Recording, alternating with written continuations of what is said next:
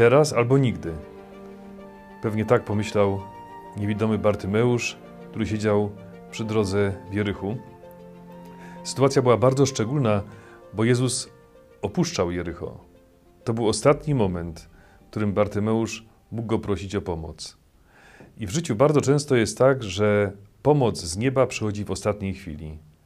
Pamiętam w parafii, w której byłem wikariuszem, w Żywcu, Zabłociu, chciałem przygotować parafian do oddania się Matce Bożej według dzieła, według traktatu o doskonałym nabożeństwie świętego Ludwika Grignon de Montfort.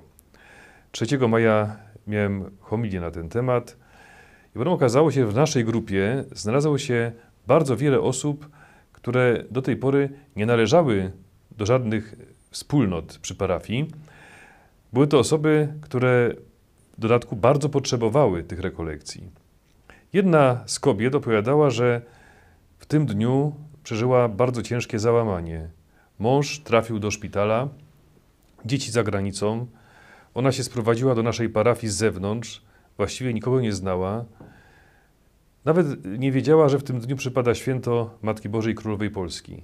Przychodziła obok kościoła parafialnego i taka myśl przyszła do głowy: Panie Boże, jak mi teraz nie pomożesz, to chyba sobie coś zrobię. Widzi, że drzwi do kościoła są uchylone, że jest jakieś nabożeństwo.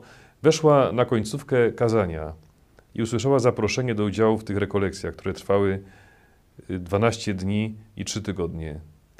I okazało się, że te rekolekcje jej i jej mężowi bardzo wiele dały.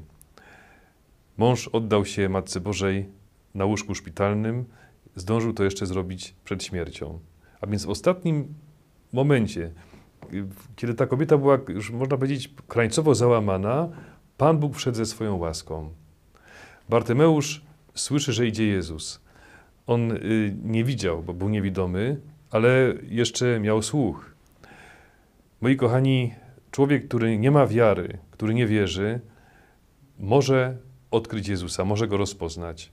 Opowiadała mi jedna z sióstr, redemptorystka, pochodząca z krajów z byłego Związku Radzieckiego, że w jej domu była sterylnie y, wypreparowana atmosfera ze wszystkich elementów religijnych. Ale tata był artystą, malarzem i w związku z tym miał wiele albumów z reprodukcjami obrazów.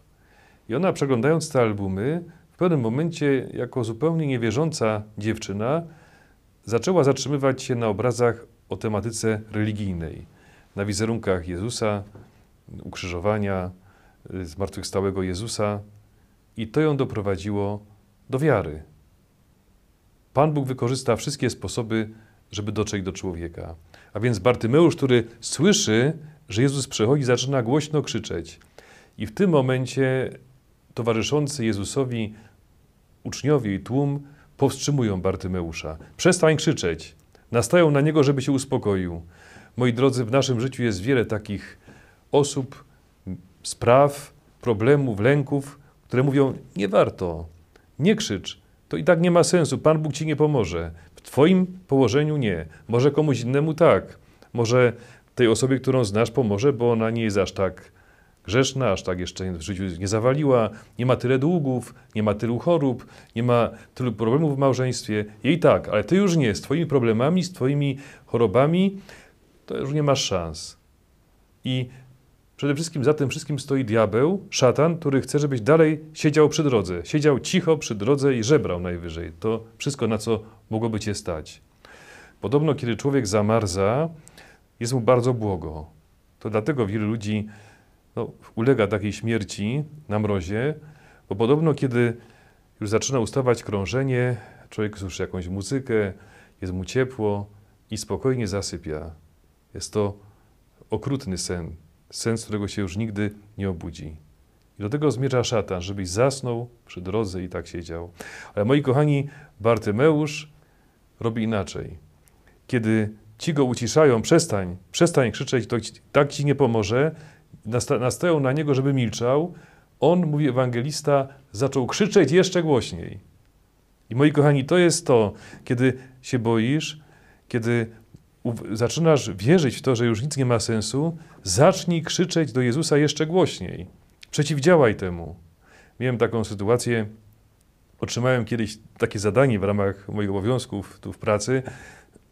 No i, i byłem no, w sytuacji takiej bez wyjścia. Myślę, to, to się już nie da. Nic nie zrobię. To już nie ma, nie ma sensu.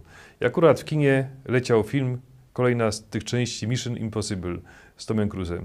Poszedłem na seans wieczorny i widząc jedną, drugą, trzecią sytuację, które były taką misją niemożliwą do wykonania, do przejścia, i widząc, jak ten bohater przechodzi przez tę misję, traktuje to wszystko jako wyzwanie, a nie jako przeszkodę, dostałem takiego kopa, takiej motywacji, że po tym filmie jeszcze wieczorem pojechałem w to miejsce, gdzie miałem jechać i z Bożą pomocą udało mi się załatwić tą sprawę.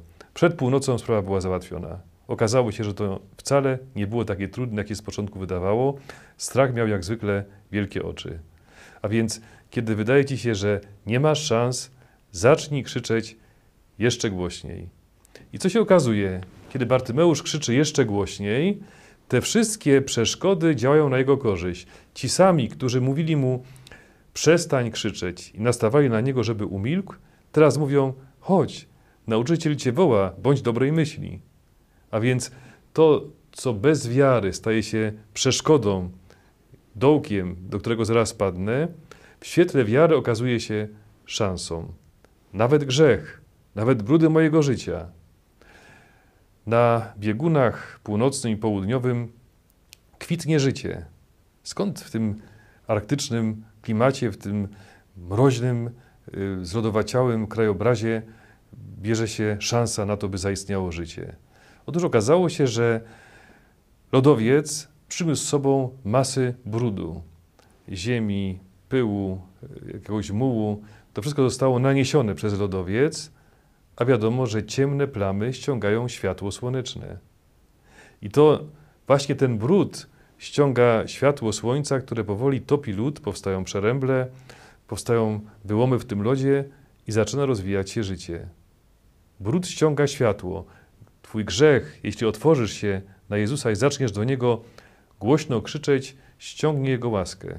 Nie przejmuj się grzechem, nie bój się Go, tylko w tym swoim grzechu, w tym, co przeżywasz, wołaj Jezusa. Proś Go, a On przyjdzie ze swoją łaską i zobaczysz tak jak Bartymeusz, że tak jak On, natychmiast zerwiesz się na nogi i właśnie pobiegniesz do Jezusa. Tak to Bartymeusz w Ewangelii dzisiaj czyni. Bartymeusz ma płaszcz. Płaszcz Palestynie w tamtych czasach był dla człowieka wszystkim. Był schronieniem przed słońcem, ochroną przed zimnem, przed wiatrem, był kołdrą, kiedy trzeba było się położyć. Dlatego mówią przepisy prawa Starego Testamentu, że nie można było w zastaw wziąć komuś płaszcza. Można było wziąć wszystko, ale nie płaszcz, bo to było, oznaczało śmierć dla człowieka. To było jedyne schronienie, okrycie, osłona, parawan. Bartymeusz nie waha się zostawić ten płaszcz, rzuca go, porzuca płaszcz. Ten płaszcz, żadne zabezpieczenia nie są dla niego już ważne. Co jest tym płaszczem w Twoim życiu?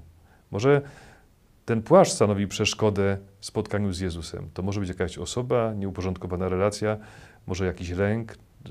Zastanów się, co jest tym płaszczem. Wiemy, że w sporcie y, ubiór ma dziś kolosalne znaczenie. Na przykład w takiej dyscyplinie jak skoki narciarskie, równolegle do treningów, do y, różnych pomysłów trenerów, rozwija się przemysł y, taki włókienniczy, przemysł krawiecki, mający na celu dopracowywanie nieustanne tego kombinezonu narciarskiego. Bo wiemy, że sukces w dużej mierze zależy od kombinezonu. Są różne skrzydełka, które się otwierają w czasie lotu, albo był taki moment, że kazano, y, projektant zaprojektował, by kombinezony miały obwód szyi 55 cm, o wiele większy niż szyja, żeby powietrze mogło tam napływać, powstawała swego rodzaju poduszka powietrzna, która przedłużała długość skoku. Przeróżne pomysły, żeby skok był szybszy i, i dalszy. Moi drodzy, tak samo jest w naszym życiu. Coś może mi przeszkadzać w tym skoku do Jezusa. Co to jest? Zastan może warto się dziś nad tym zastanowić. Dochodzimy do kulminacyjnego momentu dzisiejszej Ewangelii. A teraz chciałbym się odnieść do Ewangelii sprzed tygodnia.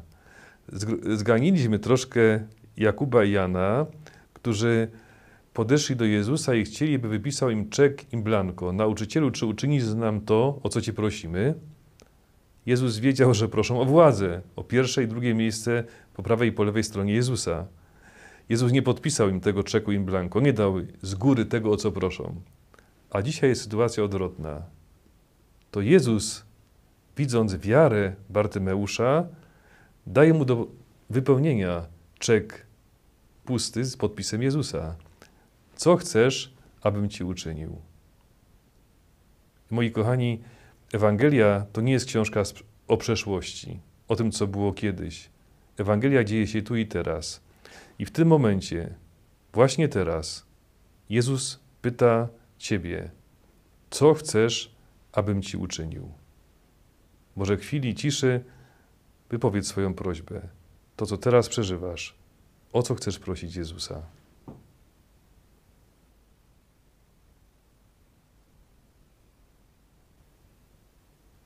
Bartymeusz odzyskuje wzrok.